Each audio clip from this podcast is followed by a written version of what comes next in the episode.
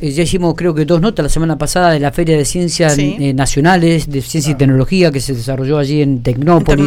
Bueno, el colegio número 8, la escuela para adultos número 8 de nivel secundario de General Pico, logró una distinción, una mención muy especial. Eh, y en relación a este tema estamos en diálogo con la docente, que un poco coordinó y trabajó en esto junto con sus alumnos. Karen Pereira es una docente, es profesora de historia. Karen, ¿cómo estás? Gracias por atendernos. Buenos días y felicitaciones. Hola, buenos días. Muchas gracias. Bueno, eh, es significativo esto, ¿no? Cuando uno participa en este tipo de ferias de ciencias así a nivel nacional, con tantos colegios de todo el país, con, los niveles, eh, lograr una mención siempre es significativo, valora, entusiasma, este, y por supuesto este, genera mucha confianza y, en los alumnos, ¿no? Sí, es muy significativo, más porque se recompensa todo un trabajo que los y las estudiantes vienen haciendo desde mayo y que hayan concluido de tan linda manera con un reconocimiento a nivel nacional a partir de evaluadores y evaluadoras. Eh, nos deja muy contentos ¿no? de todo ese esfuerzo que se fue haciendo. Está bien, cuéntame un poco de qué se trató el trabajo, el trabajo de campo que hicieron, cuánta gente participó, cuántos alumnos participaron. Sí, el proyecto se llamó Educar para un país intercultural. Arrancó en mayo a partir de una visita que hacen alrededor de 15, 16 estudiantes de ahí de la Escuela para Adultos número 8 al Museo Regional Maracó. Al hacer la visita analizamos cómo, cuáles eran las muestras presentes ahí a partir de los saberes que habíamos estado trabajando en la materia, orden conservador, el modelo agroexportador, la llegada de migrantes, pueblos originarios. Y bueno, saltó eh, la necesidad de eh, problematizar lo que era la muestra de pueblos originarios, porque por ahí veíamos que estaba por ahí pensada en tiempo pasado, con restos arqueológicos, punta de flecha, boleadoras, y como que quedaba eh, una historia de pico por ahí más construida a partir de la inmigración, sin tener en cuenta la otra identidad que también forma parte de nuestra nación, que es la identidad indígena, ¿no? Y a partir de ahí la idea para problematizar esa muestra fue armar dos banners que se fueron diseñando hasta la semana pasada que los logramos donar eh, oficialmente al museo.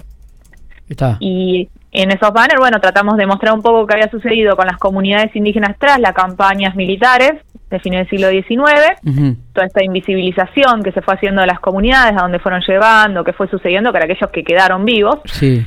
Y el otro banner tratamos de problematizar hoy en la actualidad, bueno, cuántas comunidades existen en La Pampa, eh, trabajamos con el caso puntual de una comunidad que fue La Pincén, que entrevistaron, digamos, a un integrante, eh, Daniel. Sí. Y bueno, también hicieron como un cierre esto de que la identidad eh, pampeana no solo está construida a partir de la llegada de inmigrantes, sino también de quienes vivían acá en el territorio. Está. Y cuando, cuando hablamos de alumnos, hablamos de alumnos de qué edades, de jóvenes. Y van desde 18 hasta 60 y pico. Eh, como es una escuela para adultos, digamos, son personas con con familia, que tuvieron que pedir siempre permiso para hacer todas estas actividades, entonces a eso se valora aún más. Totalmente. ¿Y eh, ¿qué, año participó de esta investigación?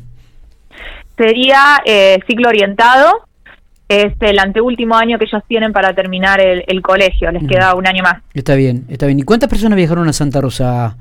Este, a Buenos Aires. A Buenos Aires, perdón, digo. Ah, bueno. Eh, viajaron, en total fue un equipo de tres, o sea, la docente con dos estudiantes. ¿Y qué que era el máximo que podíamos, digamos, llevar. Sí, totalmente digo. Bueno, habían sido seleccionados acá, recibieron la mención que recibieron ustedes en, relación a qué es la investigación que se llevaron a cabo, el trabajo.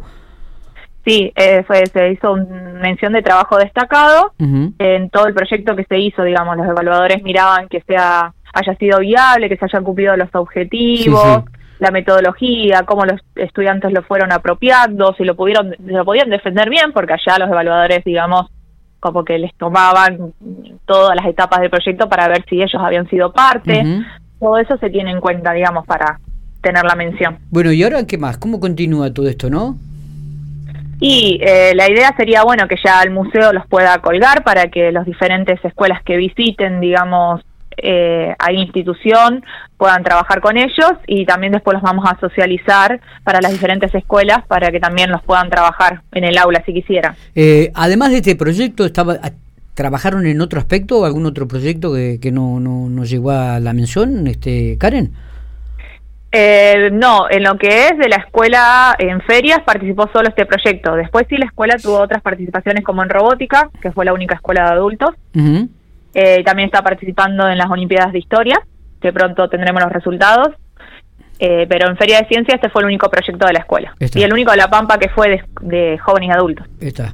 Karen, te agradezco mucho estos minutos. Queríamos resaltar el trabajo docente, el, el trabajo que se realiza eh, cómo entusiasmaste a, esta gente adulta mayor que de repente va a un colegio para terminar su secundario y se prende en una investigación con todo el, como decís, con todo el tiempo que indica la familia por detrás y sin embargo pudieron lograrla y, bueno y lograr una mención muy especial en esta Feria Nacional de Ciencia y Tecnología. Así que felicitarte a vos y por supuesto extensivo a tus alumnos, obviamente. Bueno, gracias, serán transmitidos.